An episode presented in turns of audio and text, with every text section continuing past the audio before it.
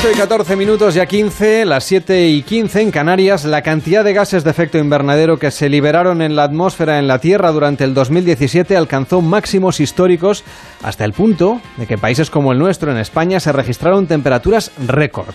Los datos aportados por el informe anual del estado del clima han sido publicados esta misma semana por el gobierno de Estados Unidos que continúa como el segundo país más contaminante del mundo, solo superado por China. La concentración media mundial de dióxido de carbono en la superficie de la Tierra en este 2017 fue de 405 partes por millón en el año pasado, un importe que va creciendo año a año y cada año es peor que el anterior. José Luis Gallego, ¿qué tal? Muy buenas tardes. Buenas tardes. A ver, ¿por qué no cuidamos el medio ambiente? Nos estamos preguntando hoy, cuando vivimos en él, vivimos de él y, bueno, y además es que es lo que vamos a dejar en legado a las futuras generaciones.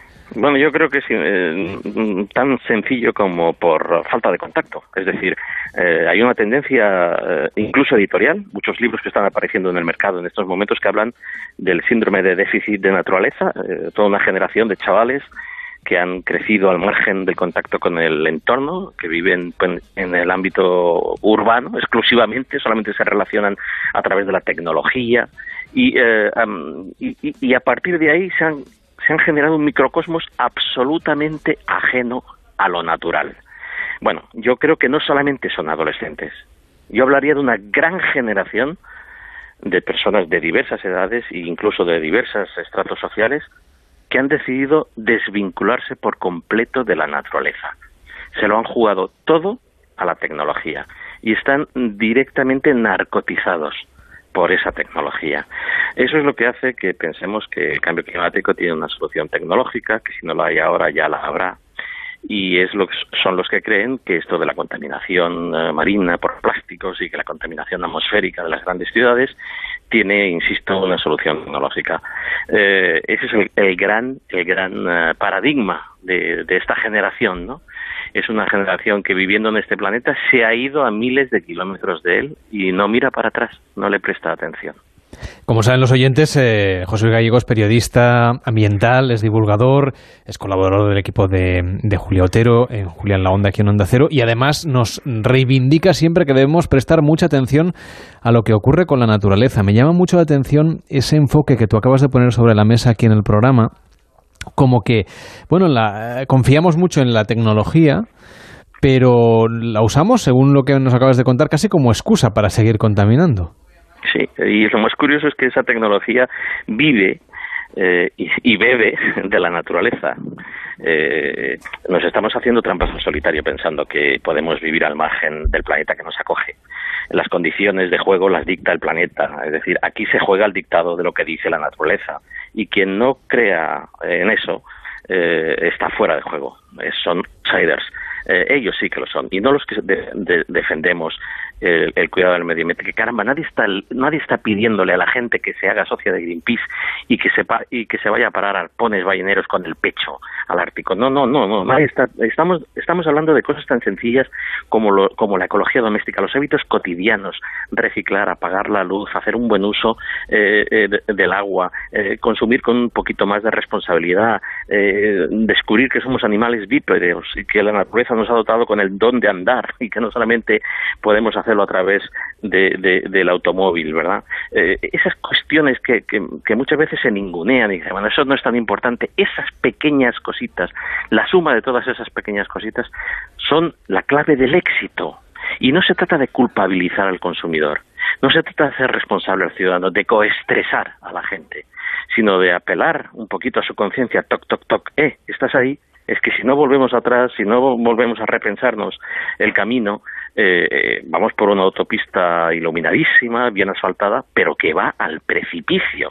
Nos hablabas de esa falta de contacto que también me ha llamado mucho la atención como mecanismo, no sé, para resolver o revertir un poco esta situación. Deberíamos ir más a la naturaleza, es decir, pasearnos más por la montaña, pero no como usuarios como si fuera un producto esto de ir a la naturaleza, sino como personas que viven vinculados directamente con lo natural.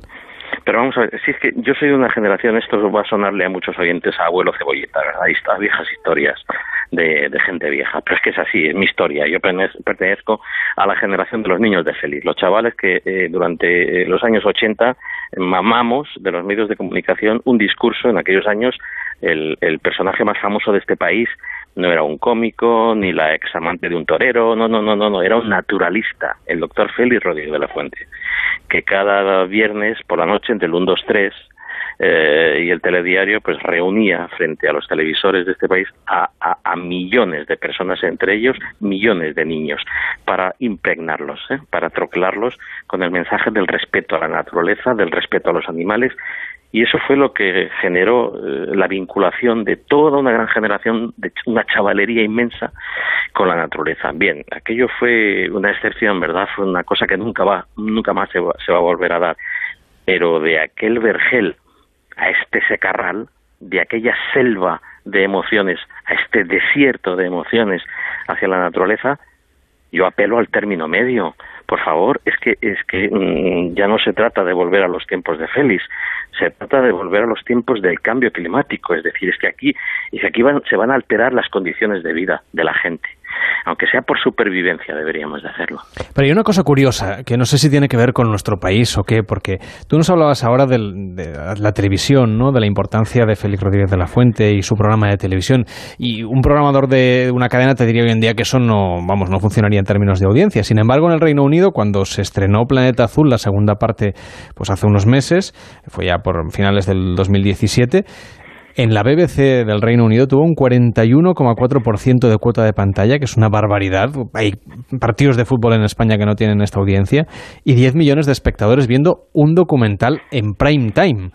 ¿Tú crees que es que aquí no tendría ese éxito o que los programadores de las cadenas de televisión aquí no tienen la audacia de, bueno, de poner un documental de estas características en un horario de máxima audiencia y una cadena premium como es la BBC? Vamos a ver, es que aquí nos falta una David Attenborough, ¿verdad? Pero aquí también ha funcionado muy bien Blue Planet 2. Eh, eh, aquí ha funcionado, nosotros lo hemos recomendado en el espacio de medio ambiente eh, de Julia de Julia en la Onda. fíjate, estamos hablando de, un espacio de medio ambiente que está en un gran magazine, un magazine que va que va como una moto, que vamos ahí la temporada que viene a ponernos a ponernos líderes y si no me juego contigo un guisante que eso va a ser así, líderes de audiencia, pero es que no sabes lo bien que funciona la sección de medio ambiente y no sabes la cantidad de oyentes de Onda Cero que están vinculados al ritmo de las estaciones, que se enteran de cuando llegan los vencejos y las golondrinas, de cuándo pasan las grullas por nuestros cielos, de cuando llega el celo del lince o del lobo, de por qué están eh, los osos eh, en la cordillera cantábrica sin entrar en las cuevas y, sin hibernar, que, que, persiguen el día a día. Es que, es que la naturaleza es muy radiofónica, Carlas, es que la naturaleza tiene muchísimo gancho, es que por eso es cuestión de esperar. Yo soy un poquito impaciente porque lo veo venir. El fenómeno de, David Attenborough, de, BBC Wildlife, de los, de los, de programas que, emite la BBC eh, en la televisión inglesa, es, debería de ser un espejo al que mirarnos.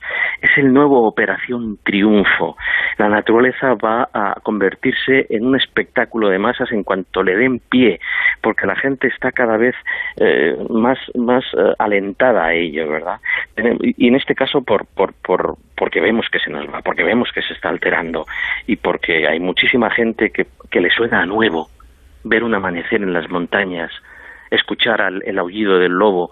Hay veces que llevo sonidos a la radio que son absolutamente cotidianos. Te escuchamos aquí cada, cada semana, los viernes. y recibimos unos mensajes por correo electrónico, unos mensajes por WhatsApp que yo digo, caramba, algo tan cotidiano como, como el silbido de unos vencejos en, alrededor de un campanario en un pueblo, eh, como, como el, el, maullido de un lince ibérico en, en una dehesa extremeña, como, pues, ¿cómo es que puede despertar tanta pasión si es algo tan cotidiano, verdad?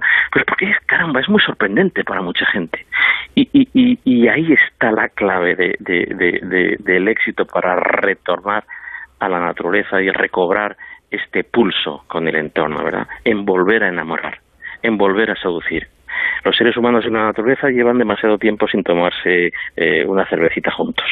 Eh, nos, enfadamos.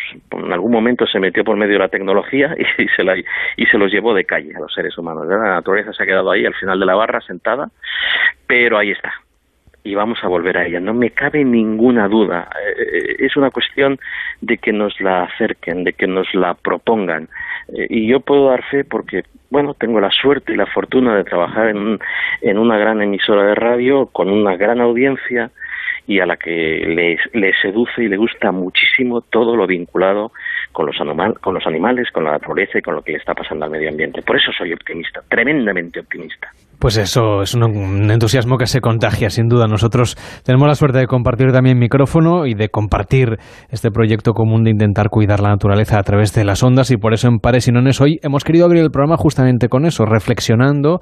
Ahora que estamos en verano, la gente está de vacaciones, es fin de semana, tenemos más tiempo para pensar e intentar, pues eso, cuidar lo que tenemos más cerca y que a veces tenemos olvidado, como decías. Hay un tema que, vamos a abordar enseguida porque es de muchísima actualidad y, es lo que tiene que ver con el consumo del plástico, un elemento que está tan presente en nuestras vidas, pero que además, eh, no sé si estás de acuerdo, supongo que sí, a veces está presente de una manera casi obscena. Cuando uno va al supermercado y se encuentra una bandeja de por expand con un montón de plástico alrededor y, en el medio solamente una lima o una naranja o un kiwi, eh, cuando lo podríamos eh, comprar a granel, como se ha hecho toda la vida, que en el caso de la fruta es tremendamente seguro desde un punto de vista de la alimentación, y, cada vez nos lo ponen dentro de más cajas y, y, un filete de carne dentro de una bandeja de plástico con más plástico, luego dentro de una caja de cartón y por encima otro plástico.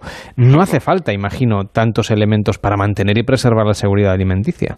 Así es, pero fíjate que yo lo que apelo es al sentido común ya y no tanto a, criminalizar al, material, que también, ¿eh? que también. Es decir, yo parto de la base de que el plástico, de que el plástico cuanto menos mejor. Ahora bien, de ahí a criminalizar al extremo al que se está criminalizando a un material que, que insisto, lo que, lo que, lo que predomina es el mal uso, el abuso, el sobreempaquetado, las empresas que han estado envolviendo aquí como si no hubiera mañana y que les ha salido gratis además. Esa es la, esa es la tendencia que hay que corregir de manera inmediata porque el planeta no da para más. Nos vamos a ahogar en plástico. Hay informes como el que presentó hace, hace unos meses Greenpeace International que son escalofriantes, ¿verdad? Sobre que en el año 2050 van a haber más, eh, más materia eh, plástica en los mares que materia viva en forma de, peces. Eso es, escalofriante. Pero insisto, que cada uno de los oyentes reflexione sobre los hábitos de consumo que tiene y sobre si está porque esto no viene de nuevo, ya sabemos de hace muchísimos años que el abuso del plástico nos está conduciendo a un callejón sin salida, si está tomando medidas para ello, si está aplicando el sentido común, si está ah, haciendo un consumo más responsable y eh, mm, previniendo el consumo de plástico. Ya no se trata tanto de reciclar como de reducir. Esa es la primera R, la primera de todas, reducir. Y cada vez son más las opciones que tenemos en el mercado de consumir sin plástico. Todavía son pocas, es verdad. Todavía hay que militar cuando vas al súper y quieres evitar el plástico. Hay que ir con una militancia ecologista que, que, no debería de ser así, caramba. Todavía hay que hacerlo. Pero bueno, pero ahí están las opciones. Yo lo que propongo y a lo que invito a los eh, oyentes es a que ejerzan ese consumo responsable. Ya no se trata simplemente de lo que es bueno para la salud, de mirar los conservantes, los colorantes, el azúcar, eh, los ácidos grasos, sino también el envoltorio. Incorporar eso como eh, opción de compra, que la decisión de compra, aparte de la salud humana, incluya a la salud del planeta, que aparte de ver los conservantes del azúcar y las grasas, miren el envoltorio y entre dos opciones elegir sin duda la que menos eh, envoltorio tenga, sea de plástico, sea de papel, sea de vidrio, sea de lo que sea.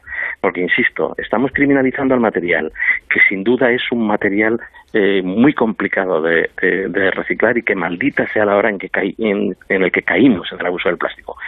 Pero cuidado porque todo, todo pasa por las opciones de consumo. Como dicen los ingleses, consumir es votar.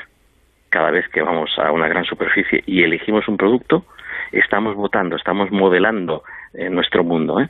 Si incorporamos la R de reducción eh, en el envasado, mm, tenemos muchas opciones de avanzar. A punto estamos ya de llegar a las ocho y media, serán las siete y media en Canarias. En el estudio nos acompaña Vanessa Sara Salvo, responsable en España de la Surfrider Foundation. ¿Qué tal? Muy buenas tardes. buenas tardes. No sé si eres tan optimista como José Luis Gallego sobre la voluntad humana y esa voluntad que podemos tener y que podemos orientar hacia la preservación del medio ambiente.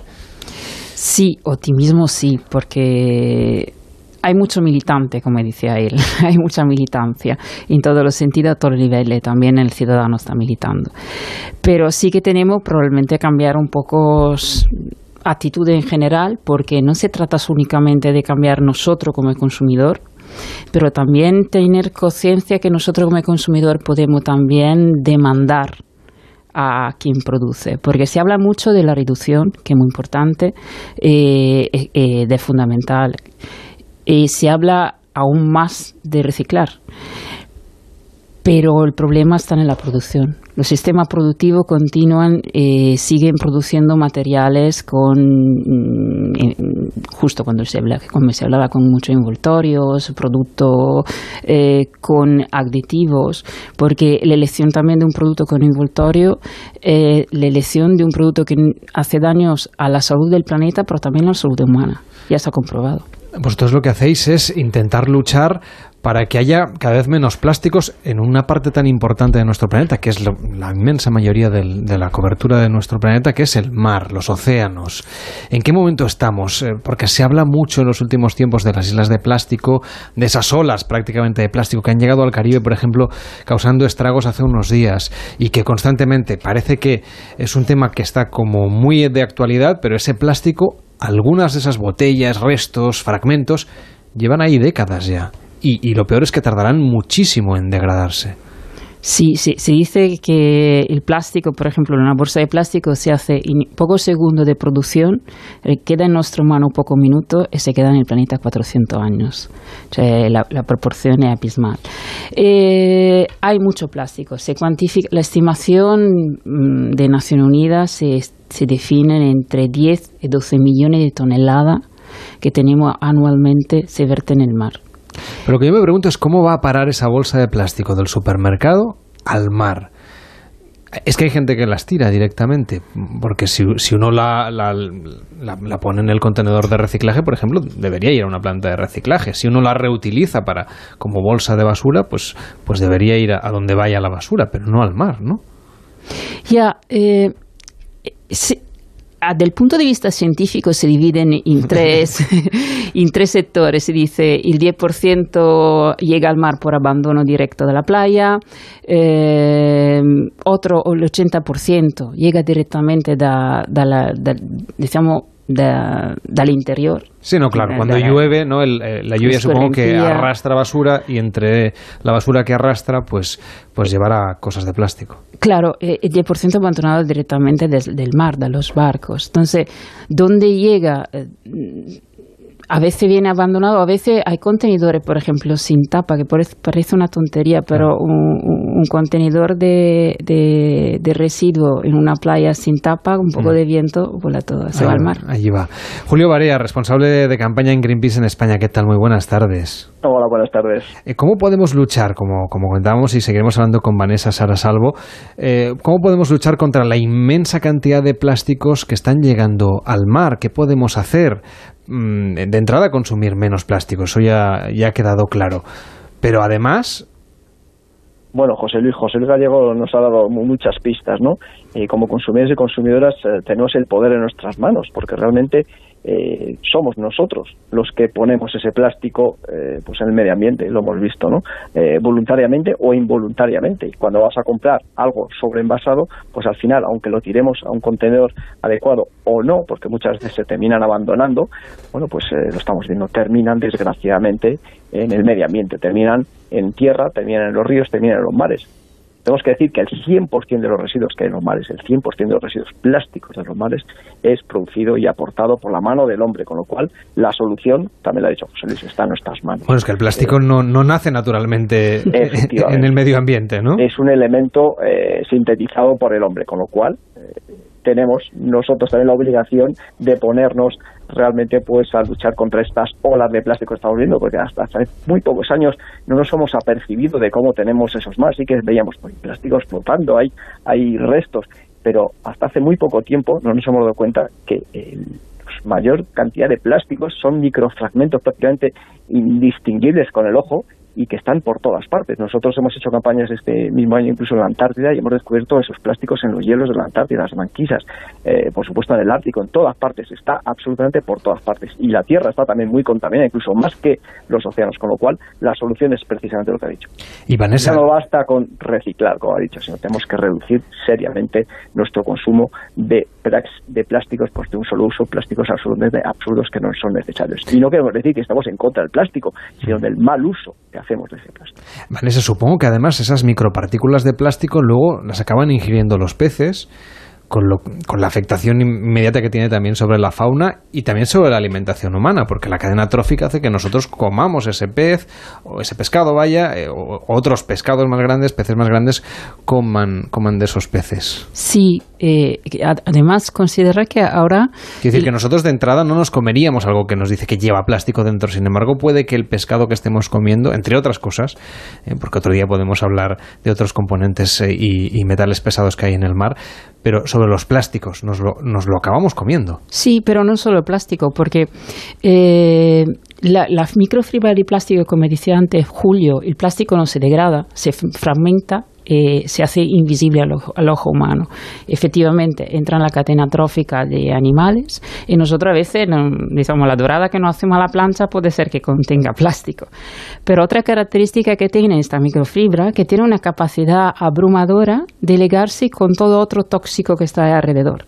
Entonces, si hay metales pesados otro químico um, que pueden haber efecto sobre la salud humana, fácilmente están asociados a esta fibra de plástico. Entonces, fácilmente puede ser que nosotros nosotros nos estamos comiendo el pescado con plástico y algo más.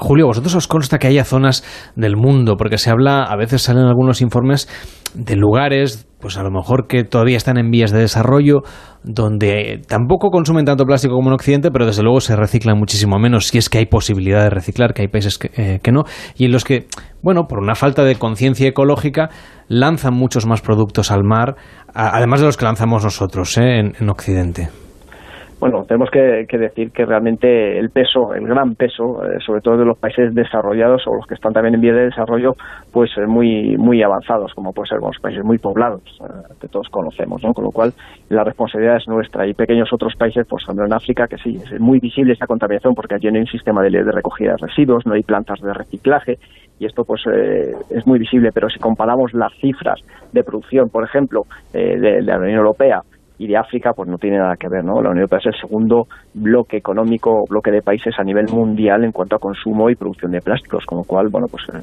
imagínense, ¿no? Podemos hablar de, de, cosas tan banales como pueda ser pues una pajita de plástico. Bueno, pues todos los años en Europa se consumen 36.500 millones de estas pajitas y España tiene el triste récord de ser el país de Europa que más pajitas per cápita consuma al año, que son aproximadamente unas 110 pajitas de un elemento que prácticamente no se puede reciclar, se recicla muy mal, eh, porque los sistemas, eh, bueno, pues eh, muchas veces quedan como rechazo, no se tiran al contenedor adecuado y bueno, un elemento que es fácilmente prescindible. Bueno, y como esto podemos hablar de un montón de cosas, ¿no? Con lo cual, eh, vuelvo a insistir otra vez, en los actos cotidianos, eh, que ya no lo ha dicho José Luis, muy bien apuntado, ¿no? nuestro acto de consumir responsablemente, pues eso nos haría, lógicamente, avanzar mucho. Y bueno, pues ese voto que hacemos, como también habéis dicho, en el supermercado es muy importante, ¿no? Porque si eh, la ciudadanía deja de consumir tal producto, pues las marcas ya se adaptarán realmente porque, eh, bueno, pues no se consume porque está sobreenvasado. Y ya es muy frecuente empezar a ver, afortunadamente, las personas que llevan sus botellas eh, de agua, por ejemplo, eh, reutilizables o cantimploras eh, que ya se venden, incluso vasos. Vanessa ha traído una a la radio. ¿sí? Efectivamente. Consigo. Todo el mundo ya, eso es ya cada vez más frecuente y eso pues, es una buena señal, ¿no? Eh, algo está cambiando, ya no somos marcianos los que vamos con ese tipo de cosas por la calle, ¿no? O los mares, ¿no? Es muy importante también que, evidentemente, luchemos eh, de manera activa contra todo esto. A mí me consta que, que por ejemplo, vosotros, Vanessa, eh, ayudáis también no solamente a concienciar, sino incluso a recoger mano de la mano, ¿no? Hay gente submarinistas, surfistas, surferos, vaya, eh, pescadores, gente que, que dedica parte de su tiempo de ocio, de, paso que les gusta disfrutar del mar, a recoger algunos elementos, son pocos, porque hay mucho plástico en el mar. Pero eso también ayuda, aunque solo sea que uno vaya a la playa, la gente que nos está escuchando, y encuentre una o dos botellas flotando, no cuesta nada cogerlas, acercar, irse a la orilla y tirarlas al primer contenedor de plástico eh, de, residuos, de envases que, uno encuentre, ¿no? Sí, ahora hay una campaña que se ha lanzado en las redes sociales, no tiene un, ninguna etiqueta, ningún logo, que dice recoge tres. Cada vez que uno va a la playa, recoger por lo menos tres eh, residuos y, y, ponerlo oh, en el contenedor. Eh, nosotros sí hacemos limpieza de playa eh, con varios actores y además tenemos, por ejemplo, en el, Golfo de Vizcaya un proyecto, un proyecto internacional en ese caso, un proyecto LIFE, eh, donde estamos trabajando en colaboración con los pescadores para hacer pesca de residuo y hacer estudio. La cosa es que la, actividad que nosotros hacemos, que en el marco de un programa Ocean Initiative, eh, sirve más para concienciar, para dar a conocer y para recoger datos que después se utilizan en informes para justo impulsar nuevas políticas por ejemplo. Eh, cuento un ejemplo que pasó en Francia, espero poderlo repetir un día también aquí, pero nosotros con este programa que tenemos de voluntariado hacemos limpieza de playa, contabilizamos la tipología y cuantificamos cuánto encontramos, por ejemplo, de botella, de bolsas, etcétera, etcétera, etcétera. Y en Francia en el 2016 encontramos los bastoncillos para limpieza del oído. Eran abrumador la cantidad. Y aquí tenemos todavía ampliado este número porque tenemos también los lo, bastoncillos de chupa chups.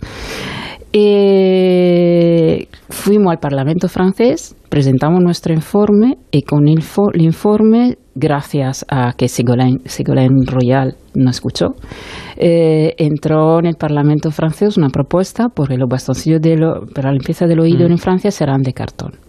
Es decir, la, limpieza que hacemos son siempre mirada a lo que se dice un acto después de lobbying o de investigación. Eh, no quiero desanimar, pero sí que quiero que quede claro, nunca sirven por limpiar, porque podemos ir en playa a hacer limpieza lo que hay que hacer es no ensuciar, eso, está claro. Es. También eh, en la casa de cada eh, cual, ¿no? no es algo tan extraño. Julio, los bastoncillos de las orejas. También me lo pregunto yo, ¿cómo acaban en el mar? ¿Quiere decir que la gente en lugar de tirarlos a la papelera después de usarlos, los tira al inodoro? Efectivamente, esa es una de las vías. Eso, las toallitas eh, famosas que también crean unos. De celulosa, ¿no? Que también. Efectivamente, bueno, celulosa también son plásticas, ¿de acuerdo? Porque se puede hacer celulosa como el papel higiénico se, se, se desharían en, en, pocos minutos, ¿no? Pero sin embargo, pues tienen un entramado de nylon y demás que los hacen más resistentes y que, bueno, pues al final terminan haciendo esos atascos monumentales y llegando a los mares como estamos viendo. Y, los bastoncillos, pues es, un elemento parecido, ¿no? Desgraciadamente, pues estamos poco concienciados, algunas personas, vamos a decir, y los terminamos depositando donde no es. Y, pues como dice Vanessa, pues aparecen, es uno de los elementos que más aparecen. Pero también podemos decir otros elementos, quizás el, el, el número uno de todos estos elementos plásticos que más aparecen en las playas, y esto sí que lo hemos arrojado ahí mismo, son las colillas. ¿De acuerdo? Eso no se nos olvida, aunque claro, lógicamente aparecen en mucha cantidad, pero son poco volumen, lógicamente, ¿no?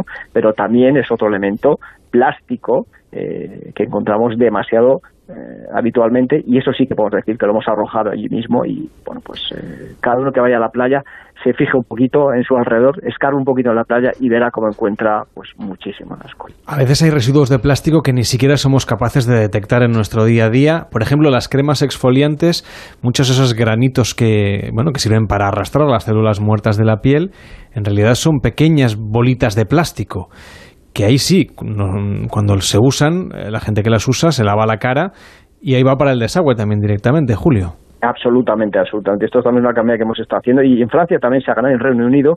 Eh, ya hay legislación que está, eh, bueno, pues pretendiendo eliminar este tipo de, pues, de microsferas que no tiene ningún sentido. Esto se puede sustituir por, pues, por hueso de, melocotón o, por arcilla, por otro tipo de, elementos pues biodegradables o naturales que te hace falta, bueno, pues tirarlos. Efectivamente, como tú dices, ¿no? cuando te lavas la cara, pues eso pasa directamente al alcantarillado, eso pasa directamente, las depuradas no son capaces de retirarlo y pues de los ríos pasan los males y, son, son muy habituales, con lo cual simplemente, otra vez, un acto eh, de ciudadanía cuando vas a comprarte este tipo de crema, bueno, pues mirar la composición que no ponga, eh, que tenga este tipo de microesferas y comprarte otra que eh, las tenga de otra manera natural, con lo cual otra hace un acto importante en nuestra compra. Vanessa nos ha hablado del caso de, Francia, tú José Luis, de, eh, perdón, tú en este caso Julio, de otros lugares también del continente.